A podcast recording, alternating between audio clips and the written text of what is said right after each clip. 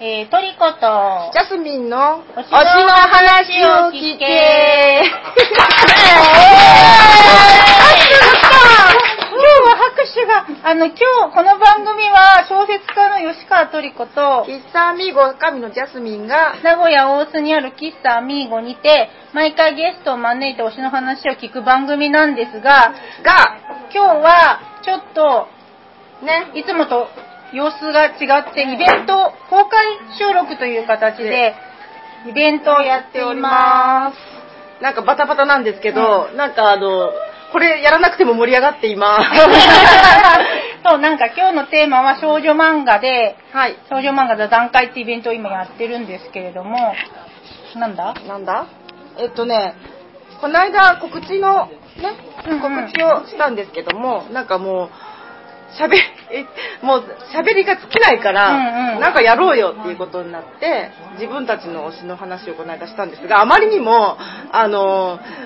くら私は倉持房子で、トリコさんが、よだてまえこ。岩立真理子だったんだけど、あまりにもあの読んできてなくて、 あの記憶だけで喋ったんで、なんかいろいろあれだったんですけど、それでもね、それでもずーっと喋ってたから、うんうんうんもうすごい楽しくて、で、今日もあの、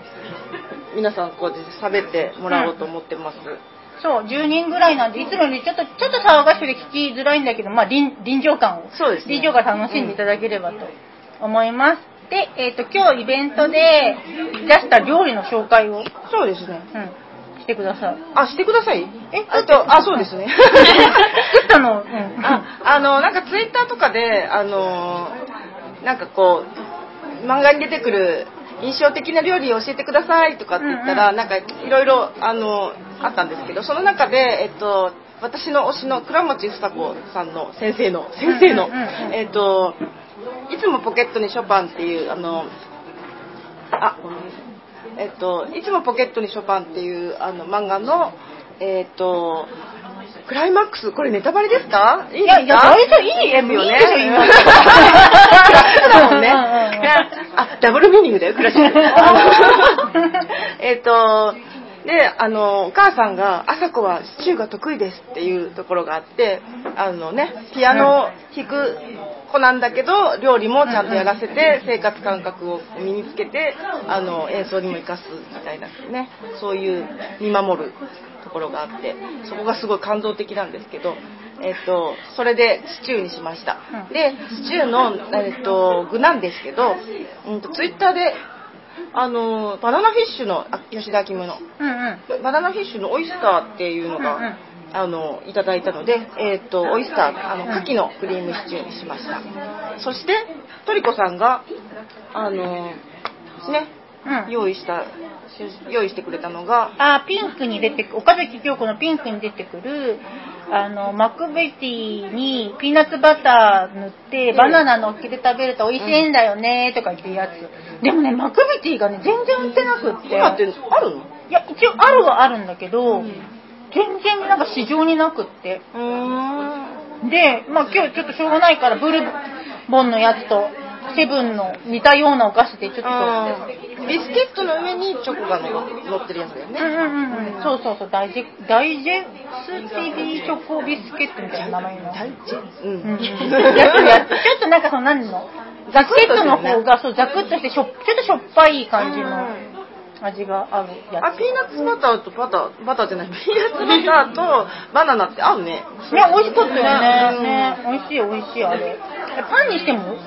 美味しいよ。絶対美味しいよね。あれもうでもなんかそのチョコが塗ってあるのの上うんにだから余計にカロリーが増して美まあ味しいんねじゃない、まあ ね。で、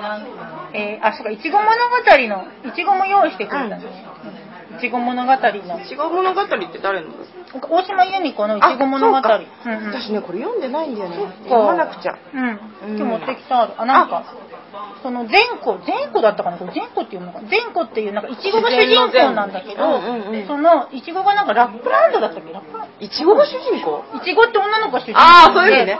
ラップランドじゃないなんかね、どっかね、北欧っぽい国からやってきて、で、その男の子の家に居候しちゃって、で、そのうんその男の子のこと好きだった女の子が、いちごに嫉妬して、いちごが、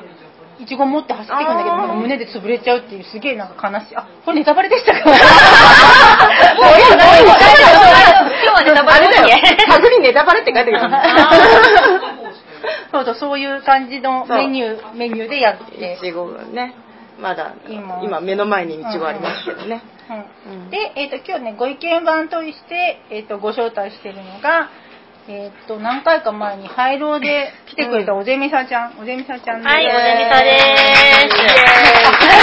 拍 手を送るそう、でもご意見番できるほど、実はそんなに少女漫画を読んでないので、今日はなんか、ちょっとお話をへーとか言って聞く役で来ました。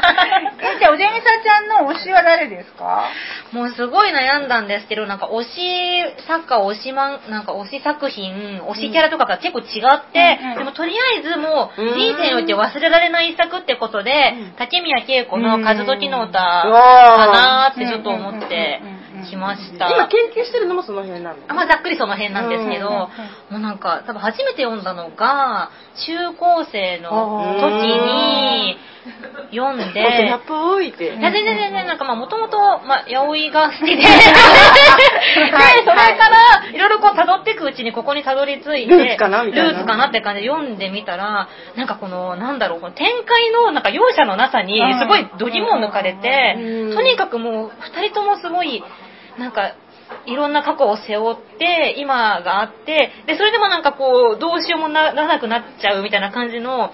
ラスネタト。バいレや、もう、え確信は言ってないけど、もう最後なんいやいやもか、うもしょううが、ないねしょうがないねそう、でも最後が、ね、そのジルベールの主人公のジルベール君のラストが、もうなんかすごい切なくってう、んもうだから読んだ後しばらく再読できなかったぐらい衝撃を受けたんですジけルど。ベールってあれだよねあの昨日何食べたの違う違う、あ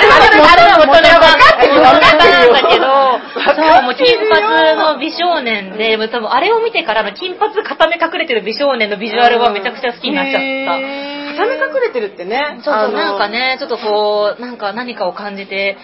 しまう。で、あの、この何このジムナジウムの世界うん観、なんかこのうん、寄宿学校に男の子たちが、その、閉鎖的な空間の中で、超閉鎖的な関係性を築いていくっていうところの、なんかこう、に、すごい、めちゃめちゃ刺激されて、っていう意味でも忘れられないし、このジルベール、でもこれ私も超適当な意見なんですけど、なんか少女漫画初のビッチなんじゃないかって思ってて、うんうね、んちうょんっとね、あーそうそう、なんかそういう、なんかそういう子が出てくるっていうこともちょっとびっくりして、うんある意味こう、なんだろう、その性の表現に、ちゃんと触れたかな、みたいなうん感じがしたっていう意味でも、結構衝撃的な、あ忘れられない話かもしれな多い。分、まだこの時代だったら女の子でこれはできなかったよね。できなかったと思う女の子を汚しちゃいけなかったかあら。うんうんうんそうだからなんかある意味こう、ね、少年にっていう一応キャラクターではあるんだけど、なんかそんなにこう、しっかりこう体の凹凸も書いてないし、少年とも少女とも言えないみたいな、こう第三の性じゃないけ綺麗ど、そなうそう綺麗な感じの描き方してるから、すごくいろんな読み方うが、ん読む読む側がすごいいろんな読み方ができる話ですよね、これは。あとなんかすごいもう忘れられない場面とかがいっぱいあって、うんなんかそれこそよくパロディにされてる、あの、ジルベールがもう、あそのね、あズタボロにされて、あの、雪のところで寝そべりながら、なんか、た倒れながら、憎しみで人が殺せたなっていう叫ぶ場面があるんだけど、もう、もうそれとかもうなんか、もう、しばらく忘れられないですよね、ああいう、場面の力の強さとか、なんか言葉の選び方とか、まあそういう意味ですごくインパクトがあったかなって、人生においてすごいインパクトを受けた作品っていう意味で今日はこれをちょっと、でももう結構話しちゃった。話しちゃったうん こんな感じ。え、まだなんか、そうそう、でもうん、そういう意味では本当にこの活動機能歌がすごい印象に残った作品ではあるんですけど、なんか、ずっと好きな、なんかこう、脈々と、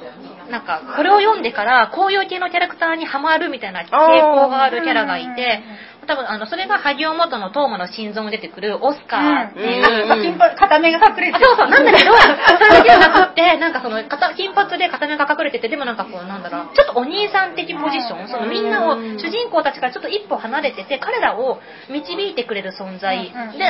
で、しかもこう、なんか口が甘いというか、こう明るくって、すごくなんかこう、口も達者でっていうのが一見そう見えるんだけど、でも本当はお前にサポートが必要みたいな、ん本当は彼も影、陰の存在なんだみたいな感じの二面性を持ってるキャラクターが、なんかもう、そのこのオスカーを見てから好きになっちゃって、まも未だになんかずっとこれも多分中高生の時に読んだんですけど大体ハマるキャラクターもうオスカーオスカーの系譜みたいなほんと、まさきくん。天宮正もオスカーなの天宮正樹もああそう海洋天宮正樹ももうオスカーだよだけどそうっていう意味で三原淳のはみ出しっ子のあのアンジーもその系統みたいなアハンアハン系だしなんかこうアハンとか言ってバカとかアハンとか言って言ってそうなそうそうちょっとこう、あの、元気キャラじゃなくて、なんか、ねそう、なんかもう本当に100%元気じゃなくって、うん一見すごく元気でみんなを引っ張ってくれるさ存在なんだけど、実は陰のそもの、うん陰のものみたいなのにハマったのはギャッ結プで構すねこの辺、そう、ギャップ、そうう、んこの辺かなーっていう。もうだから選べない。選べない選べない、みんな好きみたいな感じ。で、やっぱりでもここがメインで好きなところなの。でも大体そう、この辺がメイン。でもさ、ゼミカちゃんさ、が、その当時、子供の頃、リボンとかでやってたのはどんな感じだったの当時やってたのは、あの、なんだっけ、学園アリスとか、あの、なんか花、あー花と夢でやってた。んとか、でもなんかちゃんと、なんか、ずぶっと、なんかちょっとひねくれ者だったので、なんかみんながハマってるやつ、ちゃんと読んでなくて、あー今読んだら面白いと思うんですけど、読んで、ハマらなかったんじゃなくて、読んでなないんかあんまり読んでなかったんです。なんかもともと漫画を読んじゃいけない家庭だったのであ言ってたよね、前そうそうそう、だから、なんか、こうじゃあ、パックれて読んでたの隠れて読んでました、この辺とか。なんか、親が来ると机の中にさ、こうやって。ダメだよ、こんな全然隠れて読んでるってすごいね。あのね、これ、あの、こういうの隠れて読んでたら、親が、なんかある日、学校から帰ってきたら、バッとか言って机の上に置いてあって、家族会議になった。何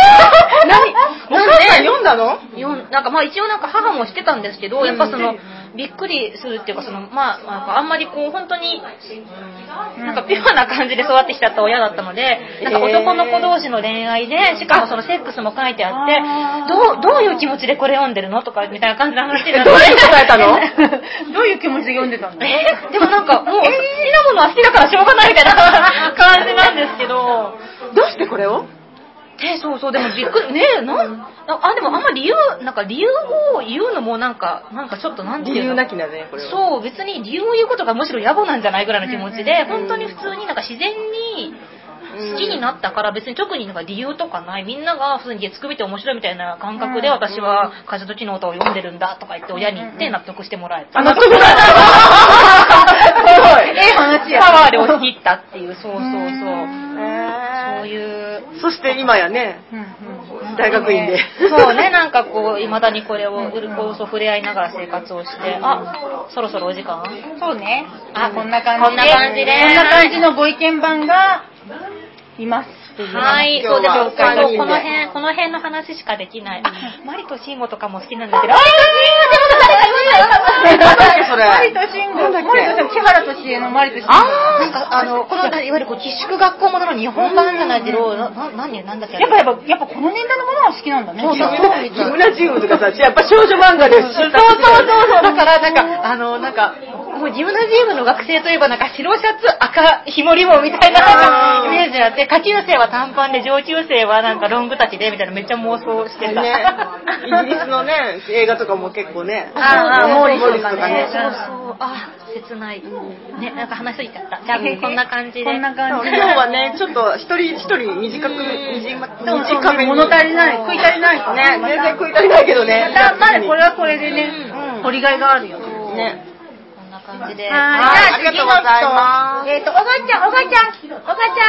ゃん。頑張れ。おがちゃん来てー。頑張れって応援が、応援も始まる。頑張って ー応援、ほう応援上映が。どうする切る切らない一回切るか。はいはい。いらっしゃいませおがちゃんでーす。えーと、自己紹介を。自己紹介、えーと、おかちゃんです。えーと、漫画歴は漫画歴はリボンからスタートして、中学校の前で、あの、待って、歴や話してるともう話せなくなるから、もう今日はそうだね。今日は特に。えーと、リボンから始めたのリね。ボンリボンから始まっリてボンから始まりました。で、中学校の時に、普通だったらみんなマーガレットに行くところを、花と夢とララに曲がったせいで、普通になったこともないよね。別にさ、 周りにいなくて、で全然違うから、そうで小割にいなくってしかもなんか花と夢とララとどっちかしか買えないから片方はずっと立ち読みして ます立ち読みできる時だったよね。今も仕事もねうんそしてそしてあで推し推し漫画はなんかすごい迷ったんですけど川原泉さんがすごい好きなんですけど、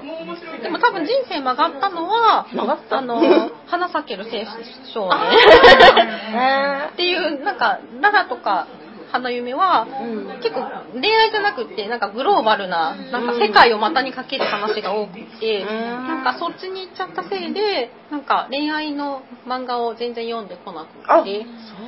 倉持房子さんとか、うん岩立真理子さんとか、うんその辺を通ってこなかでもあったれも恋愛の話って言ったら微妙なとこだよね。そうなんか、なんかみんなイメージでそうやって言うけど、うんうんうん。そうでなんかその辺で読んでるので好きになったのは「アリスにお願い」とか、白いサテンのリボン」とかあーあの辺はすごい、白いサテンマリコうんなんか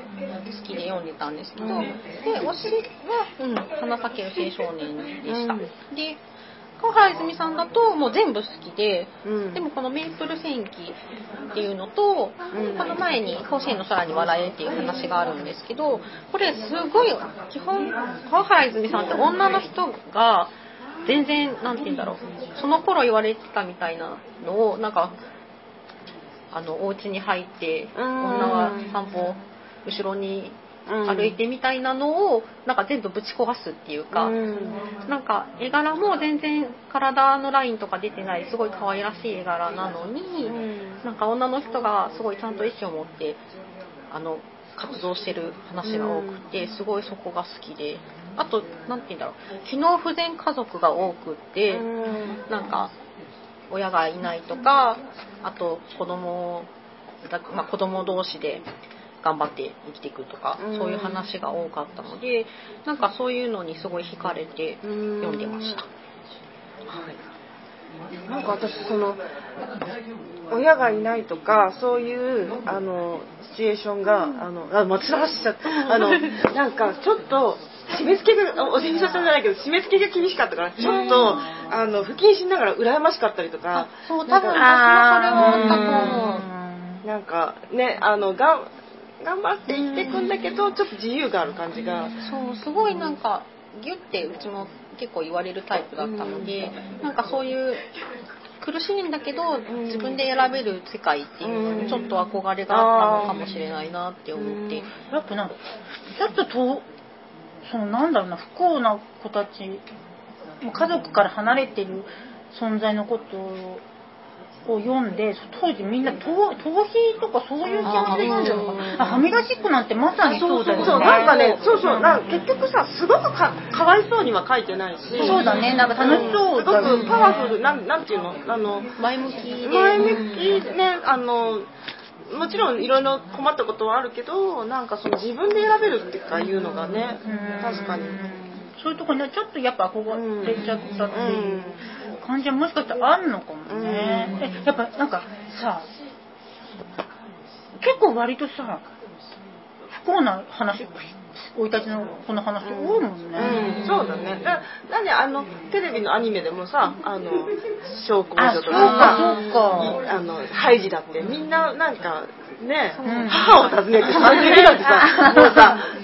なな三千人だよ。あお母さんいるけど。あそう本当あれ本当にああいうこう家庭とか家族の役割みたいなこう呪縛から一回こうその逃れる話がね多いイメージあるかもしれない少女漫画って。そこがすごいなんか自由っていうか、まあでも自分じゃない自分に照らし合わせなくていいから、うんうん。そうちょっと逃避っていう意味ではちょっと BL とかもそうだったんです私は BL が好きなので、BL とかもそうか なって一緒一緒 そうヤオイが好きなんだヤオイ系はそういうとこがなんか自分で逃避もできるっていうのもあったのかなとは思ったりはするけど、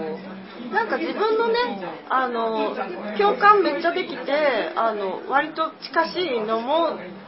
あの好きになる場合もあるけどもう全然違うのがね好きになるのが結構多いかもしれなそいうだから多分その花咲宇宙少年で曲がったって言ってたのはなんか結構その頃本当に親が締め付け中学校のとことか厳しくて、 なんかもう全然違う世界に行きたくって、すっごいなんかめっちゃ大富豪のグローバル な世界をまたにかける話がすごい深かったんでで、もさ、なんかさ、花咲青少年ってさ、入れ子になってて、なんか連載の第1回目は、普通の平凡な女の子から主人公を見てるの。でそのヒロインが転そうそうそう日本の転学校に転校してくるんだけど、こんな綺麗な少女漫画のの主人公みたいな子初めて見たっていう風に平凡な女の子から見た子が、その後ヒロインとしてなってくっていう、なんかちょっと入れ子になっててね、そこがまたなんかこう、最初本当になんかこっちのなんかゆいちゃんっていううんゆいちゃんの気持ちからスタートするからうんなんかすごい憧れっていうかなんかうずんっとカジカっていう主人公の子がすごい爽快な女の子でなんか。まあ、もちろん最初からお金持ちとかそういう設定はあるけどすごいなんか爽快で好きだったんですよね。 うまい、うまいやり方だ漫画がうまい。漫画 がうまい今、話してて、なんか、え構成すごいって思っちゃったけど、すっごい。いやいや、作 家の人がなんか言ってる。構成すごい。いやでもそうだよね、なんかすごくあのなんだろう昔のって言ったらどうかと思うけどあのなんかすごくちゃんと編集されがついて なんかこうこの間も言ったけど知的レベルが高いからさなんかだから編集とバトルみたいな漫画家が多分多かったんじゃないかなと思って、うん編うん集そう編集さんがやっぱ女の子のうちで漫画はこうみたいな締め付けが結構厳しいのに対して、うんいやいや女の子こういうの好きだからとか言っても、うんそうそうそそうう、だねなんか漫画家の方のパワーがすごい強かったそうだねあ、竹宮さんが書いてたよね。あ、そうそうそうそう、少年の名前レベルと かで書いてた、もう丸パクリしていっちゃった。一文字も 男性編集者が多かったんだ。もうほとんど。ああ女の子にこれ今受ける受けるからってそねうそうで大体同じような話になっちゃうから、うんもっといろんな話が書きたいとかっていう欲求が多分漫画家さんにもあったのがやっぱそういうストーリーとかになんかすごいんうん出てるかもしれない。でもなんかやっぱりあの頃の話ってなんか割と今今あまり出てこないかなっていうグローバルな話とか、うんそうだよねうんなんか憧れやすかったのもあるけど、そうなだねんか、うん、多分そういうのが名作が出出尽くしてあそうかも身近ななんか私小説ですよあ小説の方にあのこうシフトチェンジしていったんじゃないのかなとうなんかん、あ、でも、どう、どうなの最近、そういうスケール大きいの書いてる人いないのえワンピースとかじゃない 少年漫画で今受けてるやつで受けてるやつって知でらもない。めちゃめちゃ売れてるやつはないよね。そうだからねみんえなだがから読ん昔でるのみたいな夕刊クラブとかねなんかそうあでもだからうんうんちなんかどうなんだろなんかうちょくちょく、なんか、あ、これ、お対策の予感かなと思って読み始めると、なんか、ファンファンファンファンって、しぼんでっちゃったりとか、あとはね、今ね、辛い、せちがらいじゃないですか、すぐ打ち切りになっちゃったりとかして、へーなんか風呂敷を無理やり畳まされるみたいなのが、なんか最近なんか長く続ける話がそんなにないそうだねなんかあの頃って結構はたあた20巻とか当たり前だったんですうんうんうよんでも20巻で結構本当綺麗に収まったりとかして、まあ、それ間も綺麗に収まってんだけど、20巻で綺麗に収まるとは、みたいなんかな。少女 漫画の方が長いやつないよねあの少年漫画ってさすごいさ当たるとずっと続けさせられる100何 巻みたい確かにそこまであでもまああがらかめとかはああれはパタリロとかああがらかめとか、うん、その辺はガラカメねなんか、学生系はなんか多いね。なんかた、まあ、体力があるのかな。あーどうなんだろうね。まあ、そんな最近の少女漫画話をしたところで。またほらほら後回しになるやつ またね、なんかどんどんどんどん雑談になっちゃうから。はい、すみません。じゃあ、岡ちゃんありがとうございました。ありがとうございました。えっと、あゆっぺさん、あゆっぺさん、お願いします。あゆっぺさん、何の話してくれるのかなすごいなんかあの病院の待合みたいなねあゆあゆっぺさんね、あゆっぺさん今日喉がやられてるらし いよ。ちょっと喉、ちょっとガサガサですけど、すいません。マスクするんだ今マスクした。うんマスク、マスク喋れるから大丈夫。大丈夫うん。いらっしゃい。ゆっぺさんは何回か前に、 A3 で来てくれた人です。そうでよろしくお願いしそます。して A3 にトリコさんがハマってままた長くなっちゃう今だぞって。今だぞでで、今日は何を、何の話えっ、と私も少女漫画ってパッとあんまり思い浮かばなくて、なんか私の時の年代だとどうしても「スラムダンクとかが流行っちゃってみんな、すあのジャンプ期にみんな流れえちゃ女っ子ても女子もみんなジャンプ期に流れへてでもそれでもずっとパッと思い浮かぶずっと好きなやつはまあマレードボーイすあーあれまあまあ長いそうでもない結構長いんだ長よくてでも今なんかその子供世代編みたいなやつえそうやってるのやってるあそうかそうか。そうリですボそうですンってそういうことやるよね。クッキーが。リボンじゃなくて、ちょっと大人になるとクッキーに行くじゃないですか。あときめきトナイトとかもやってそうるよね。なんです、そうなんんです。そう。で、私、ママレードボーイがすごい好きで、へーなんか、ママレードボーイ何が好きかって言ったら、でもやっぱり、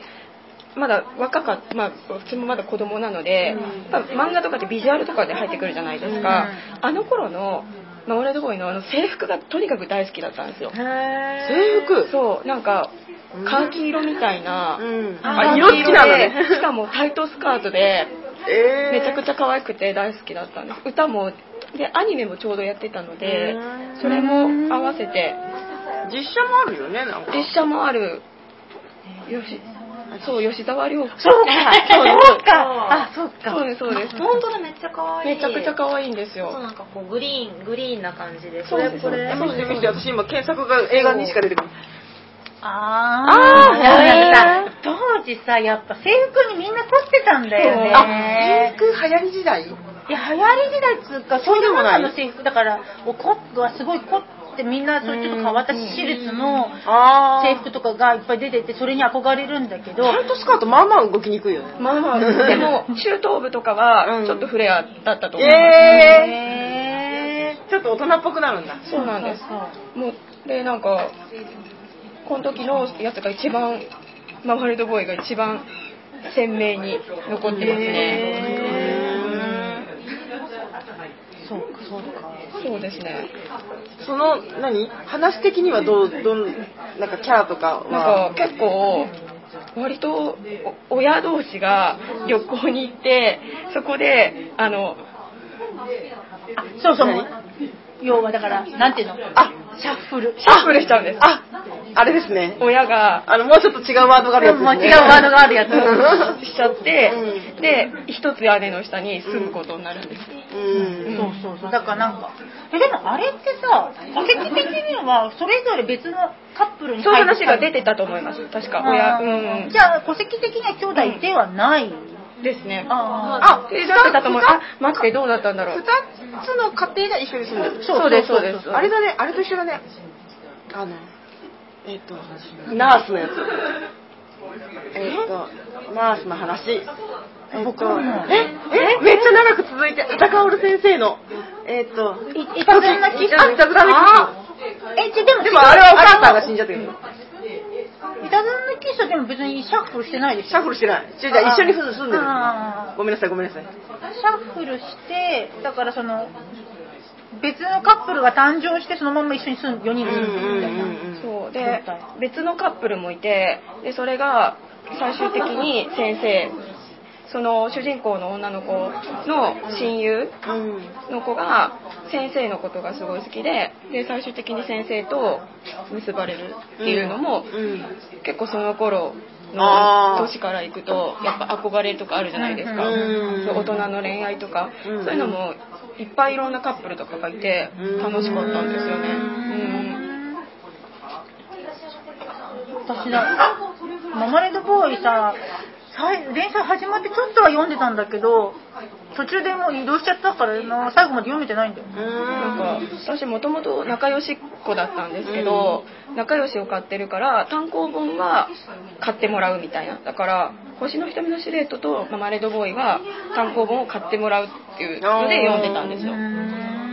単単行本買ってもらった方が何回も読むよねそうですねその方がやっぱり記憶に残ってるえ、といでうもさ、か漫画もさ、好きなさ雑誌のとこさ、ビリビリって破いて。ずーっと撮っちゃったよ。単行本単行本になるまで撮っとくとか。ああしてそう、でたもさ確かに雑誌で読んだ方があのそれ用に最初は書いてるわけだからあのちゃんと大きいからさいいっていうのもあるよね、うんなんていうの、うんあのうん印刷悪いけどね。じゃあそう紙も。そう手が黒くなるタイプですねあのなんかピンクとかのうさ、んあそうのあるあるよねあるよね、あるよね。 なんか金魚注意報とかが読みたくてあー そううちは仲良しだったんですよずっとうんなんか仲良し結構なんかセーラームーンもやってたあーのでちょうど私セーラームーンをリアルタイムで読んでたんでへーそそうなんだなんかもしかしたら私はその頃からそういうファンタジーっぽい方が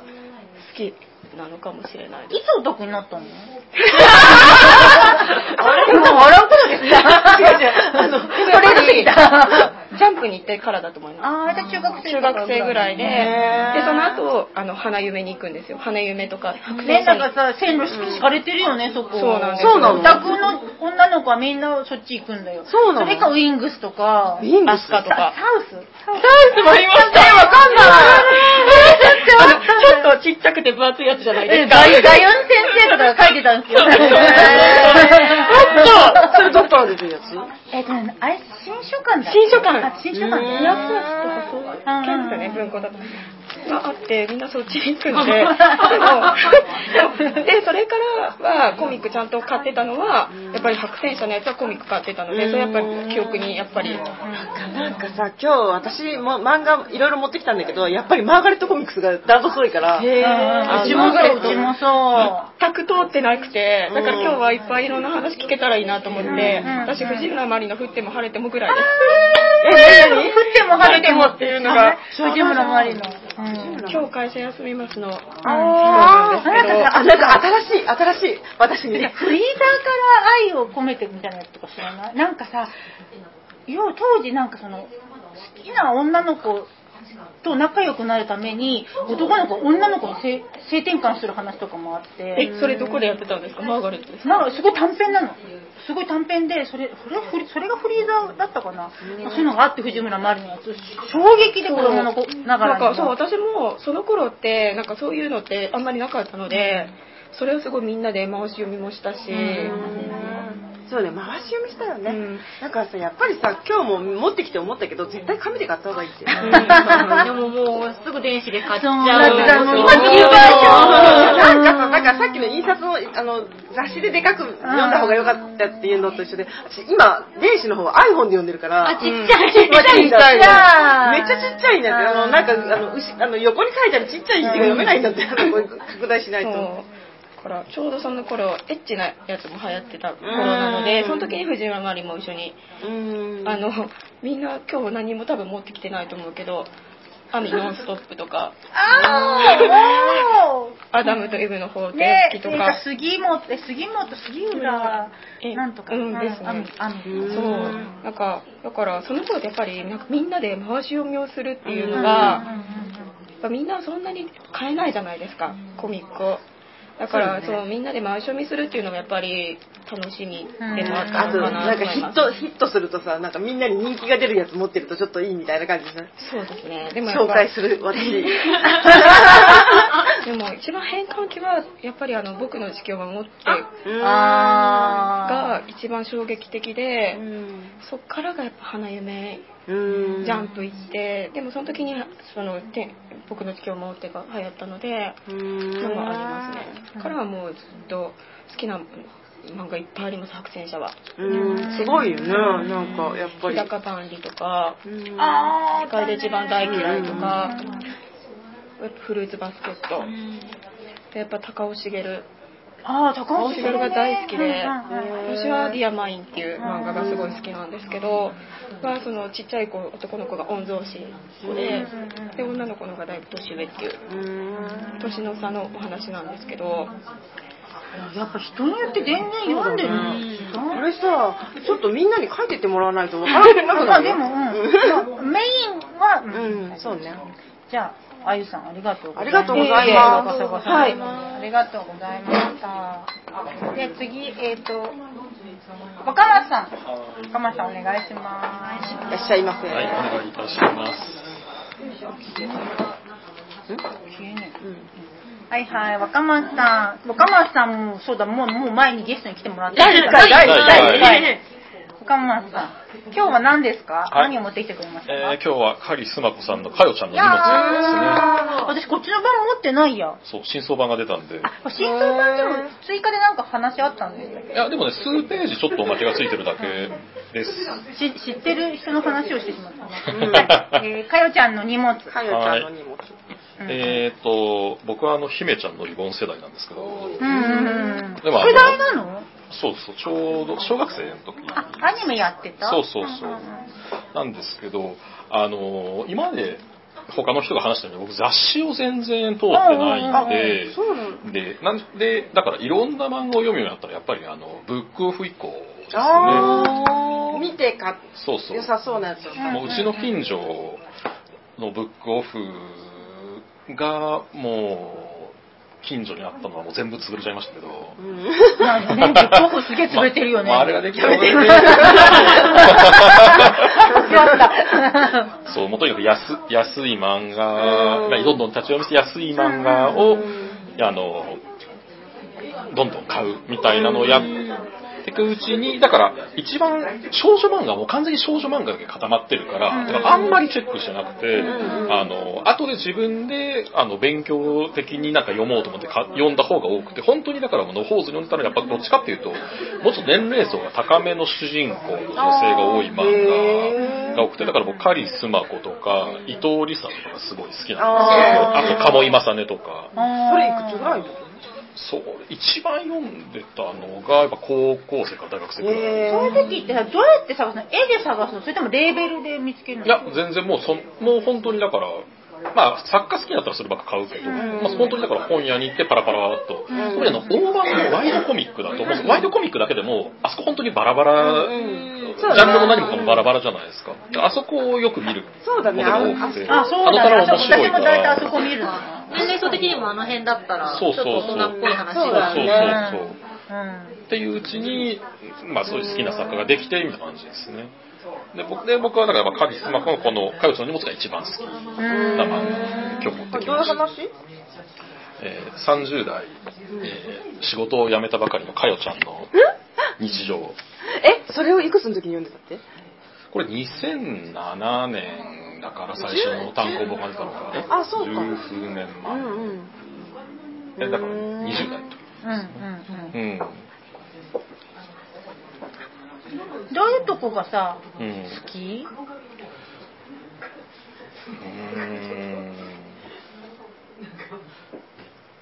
カリスマ子さんってなんかあの、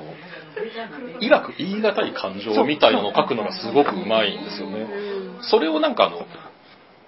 文章で書いてるわけでもなく、別になんか絵だけで書いて、なんかその間の淡い感じみたいなの、なんかふわっと、これ自体だから割と緩めのコメディなんですけど、まあお話としては。なんかこうすれ違いみたいなのとかそうそう。だから、違いではない。うんそうね、あの別にれ全然恋愛が主題じゃないので、生活が主題なんですよ。だから、うんうんそう、自分がやっぱりそういう話の方が好きっていうのがあるかな。荷物が多いんだよね、かよちゃん。かよちゃん荷の物が多いかよちゃんのなんかさ、 あの、高野文子のルキさんとかさ、はいはいああいう感じでも、あーあーそうかもねちょっと違う。ちょっと似てるかうも。んなんかさ、長島優さんだっけなんかうんさ、か誰かがかカリスマ子のことを、なんか、一見、下手に見えるけど、下手なわけじゃないみたいなこと書いてあるから、わかるだから、なんかいわく言い方になんか、なんつうの、うん本当に説明、言語化するのが難しい、ま、うんま、まとか、もうなんかカリスマ子にしかなない間だよそうそね、うなんか。でもこういう感じの表現はやっぱりあの少年漫画、青年漫画の流れからは出てこないから、あの、あの多分このこういう感じの書き方って、これがやっぱ少女漫画以降なのかなと思って僕は読んでますね。なんかか私ちゃんと読んだことなくってなんか結構吉永文とかもあのなんか何とも言えん間を作るの結構うまい漫画家さんと思うんですけどなんかそそういう感じとはまた違うなんか僕、どうだろう、吉永文の方がもっと分かりやすく映画っぽいっていうか、なんかテンポ的な意味でのあの間の取り方みたいなのすごいビシビシってやる人だと思うけど、もうちょっとなんか、ななんて言わだれかたらさら、ね。吉永文は割ともっとちゃんと自分で、計算で理屈でパシってかはまってる感じがするんだけど、カーリーさんが計算してないとは言わ ないけど、計算でできるのこれって感じ。うんあの、お笑いのさ、シュール系とかの、あの、間の取り方みたいなのとかは違うあーもうなんかよ読んでもらえ読んでもらえればみたいな。なんかね、そう不思議なんですよね。そういう人気持ちよくて面白い。だ多分、肌感覚でやってんのかなとか、うん自分、あ、でもものすごい読書家でもあるじゃんあ、そうなんだ。かうんへーらしくって、なんうかんなんとも言う説明が、なんかさっき、さっきなんか後で和歌が来たら、言語化してもらうって言ってたのに。なんかなんかカリさんはさ、BL から出てきた人ですよね。うんああ、そうなんだ。そうそっちのイメージがうんそうそう八百物なのでそうそうそうそう。そう、だから、えっ、ー、と、あ、まあさ、ああんま言わない方がいいか。言わない方がいいか。なななまあ、あるじ二次創作とかをやっててっていう、そういう、そういう感じそうね。そうそうあと当時だからこういうのをまとめた時思ったのは意外とやっぱ生活が主題の漫画ってあんまりないんですよ、う本ん、当なんか女の人の方があるかも。そうそうそうだからあとグルメとか ね。そ食べ物主題になっちゃうもんねああいうのそうそうそうそうそうなんかあのなんだろうそういうのってあんまり本当になくてそうするとあのこういうだから30代女性が主人公の漫画っていうのしかなかったのね実際、うんううんん。男性が主人公のそういう感じの漫画ってあんまりないあれだよね、なんか昔からのやつはさ、出世とかさ、あのあーまあ男子に生活などないみたいな感じでそういう、なんか、生活などない。なんかそういうなんか思想がね、そう。それはあるかも。あ、思想が。あそう、あの、受けないんじゃな いうんあーぼんやりしてる。だからもう、どっちかって立身出世っぽいものが多くないうんあの、なんかできる男とか、あの、あー海賊王になるとか。わ酔ってん読 んでないくせに。読んでないくせに。たまたまつけてるテレビやってるよ。のまたなんか言ってんなと思って、なんか、世界いっぱいあるなと思って。そっか。そんな感じ。なんか、ゆるい感じ。なんか、あのさ、多分男の人が書くやつでゆるいやつって、結局なんか、ギャグ漫画的な吉田戦車とか、うんあのまあ、全然生活じゃないけど、あの、なんか、もしくはだから完全にエッセイ漫画寄りになっちゃうからですねあーそれはそれで面白いけどそうだそさくうだらの騎士とかさなんか現代のラジオの中、え四つ葉ともあれある意味生活あなーんでまあフィクそうション感強いですけど、うんでもあれも男性の作家さんあれどうなんだろう。だですよね男性男性そういうのになっちゃう。うんうん本当の生活感はしない。なんか生活風ですよね。あれはあーでもこれから受けるんじゃないのもうちょっとなんかやればそういうのなんか男子の なんかうん。でもやっぱ、その、なんていうの、ちゃんとその生活をしてる男性じゃないと、生 活をしてる男性の言い方っていう。じゃあなんかさ起伏がある方が好きなんじゃない少年漫画の人たちはあーあなんかすごい見せ場バーンみたいなまあでも、まあ、雑誌の性格なんか雑雑誌の性格っていうのももしかしたらあるかそうそも。でうだねもまあまあまうあ、んでもそれでもモーニングとかでも難しいかう。んなんかその吉永文さんのあれが割と奇跡あじゃあやれて、あれがやれてる。そうだよねあれ最初どうだったんだろうねあでもなんか最初 BLC でやりたかったけど、やれなかったって言ってたじゃん。なんかうん年齢層が高いからうん、で、モーニングにうんに声がかかって、あ、こういうのどうですかって言ったら、いいですねっていう感じであそうな話んだが進んだって、なんかインタビューで読んだことある。私やっぱ、あの、昨日何食べたとグクッパーパーが一緒にやってて、クッキングパパが同じ雑誌でやってるってことが、すごい話本当大好き。やだ、懐が。どっちも生活がやっでも昨日のあれ食べたあ の顆粒だったからねそうそうそう。いじゃあ、そんな感じこんなとでこですかねはいありがとうございありがとうごますざいます